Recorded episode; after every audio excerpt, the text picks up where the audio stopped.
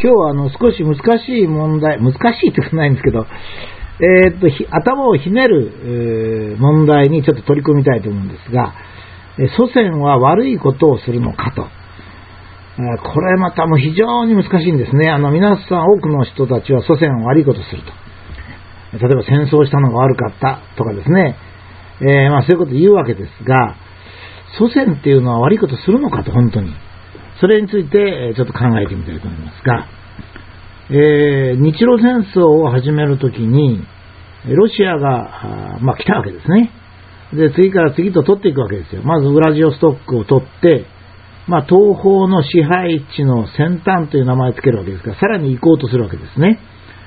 で、満州鉄道を取り、旅順に、旅順港に軍港を置き、さらにソウルまでの鉄道圏を取り、近海湾に軍港を作る。近海湾っていうのは、あの、あれですね、あの、プサンの横にあるもんですから、もう日本の目と鼻先。さらに佐世法が取られるというふうに当時の日本人は思ってました。指導層はですね。台湾も行か行くだろうと、そこまで 思ってましたね。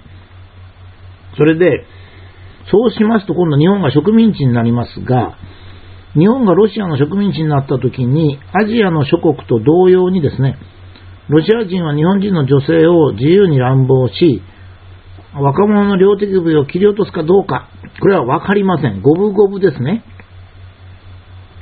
これらのことは全てわからないことでした。つまり、日露戦争が始まる前はですね、ここんなことぐらいしかわかんないですよ。多分今までロシアは陸軍が世界で一番強いし、海軍も強いので、日本に来て日本を植民地にするだろう。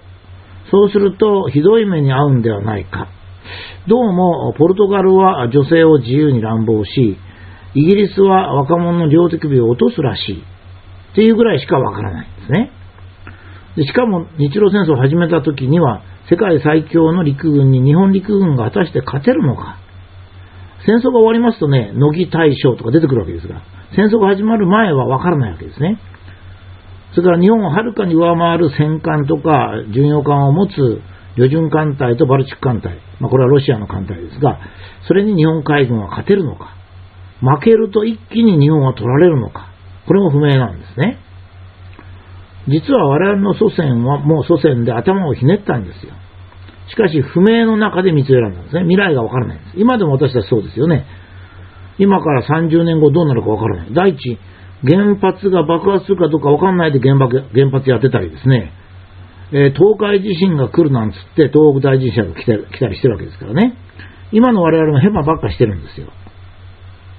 民主党を選んだら全く違う政治させられてたとかですね。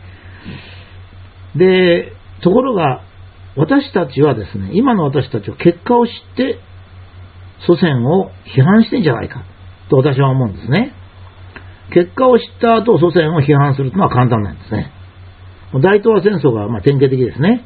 ハワイを奇襲し、マレー沖の海戦で、とシンガポールの攻防戦でいずれもイギリスを徹底的にやっつけて日本が大勝利を収めたわけですね。もしもこの後、ハワイの奇襲に第3波を出してですね、これは第2波までしか出さなかったんですけどね、第3波を出して、ハワイの石油基地を徹底的に叩いたとしたらですよ、アメリカは2年ぐらいは太平洋に軍艦が来れなかったんですよ、実は。だからその間に和平が行われて、日本の勝利のまま終わって、日本はまた再び石油をもらって繁栄してたかもしれないです。それからイギリス、対イギリスではシンガポールを攻略した後ですね、インドと一緒になってイギリスをインドから追い出していたらですね、イギリスはちょっとあのドイツと戦ってますからね、持ちきれなくて、えー、急戦になってたかもしれないんですね。つまり、え、大東亜戦争は今結果としては負けました。日露戦争は結果として勝ち。大東亜戦争は結果として負けましたけど、もしかすると、ハワイの第3波のこの攻撃を南雲さんが、南雲中将が指示していてですよ。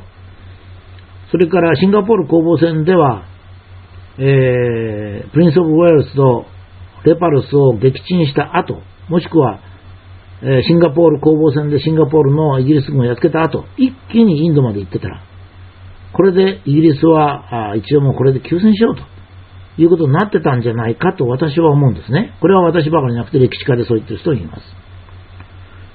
負けたから今我々は言えるんじゃないでしょうか。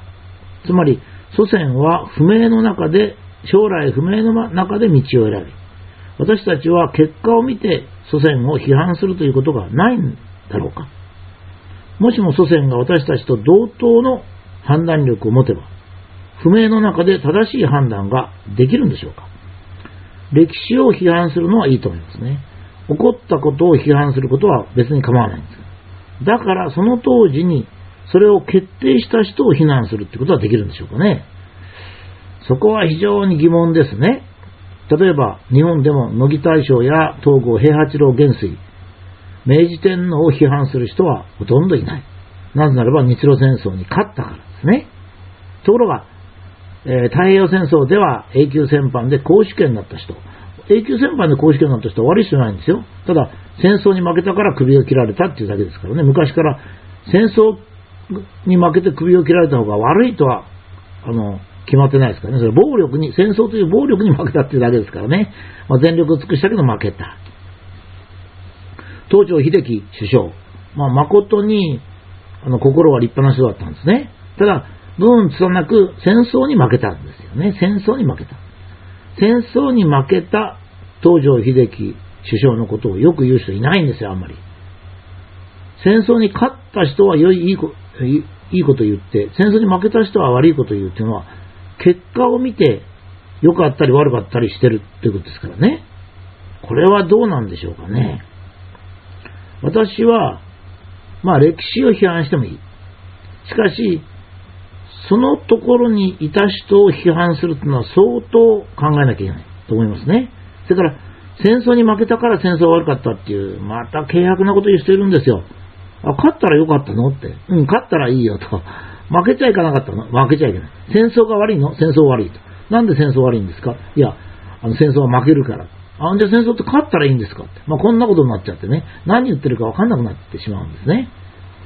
まあここはそういう戦争論ではないんですが、えー、祖先を批判することができるのか。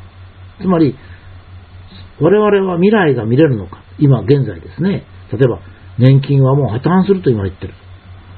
今から100年後の人たちは年金が破綻してるとしますね、本当に。そうすると、奴らバカだと。破綻する年金をやったのかと。破綻すると思ってなかったんですけどって私たちが言うとですね、そんなの決まってるじゃないかと。だんだんこう少子高齢化するんだから言われたらね、まあ、どうするんでしょうかね。えー、TPP も失敗するかもしれませんよ。だから原発も再開したら2個目が爆発するかもしれませんね。原発を再開して2個目が爆発したらですよ。えー、我々の子孫は私たちを馬鹿にするでしょうね。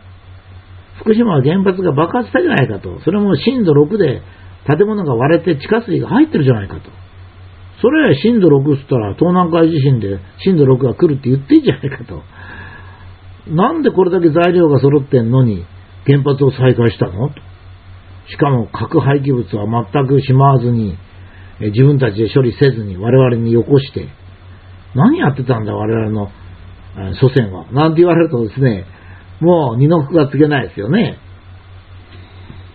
私は昔からですね、わ、からなかったということが世の中にはいっぱいあるんだと。だから、起こったことをの事実を多少批判してもいいけども、えー、その時に判断した人たちは、やっぱり我々と同じように一生懸命考え、ベストの道を選んだんではないかと思うんですね。私が最近書いた本に、正しいとは何かっていうのがあるんですけど、自分から見て正しいことっていうのと、相手から見て正しいことっていうのは違うんですよね。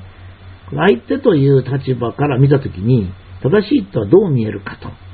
祖先という立場から考えた時のことを見なきゃいけないんじゃないかと思います。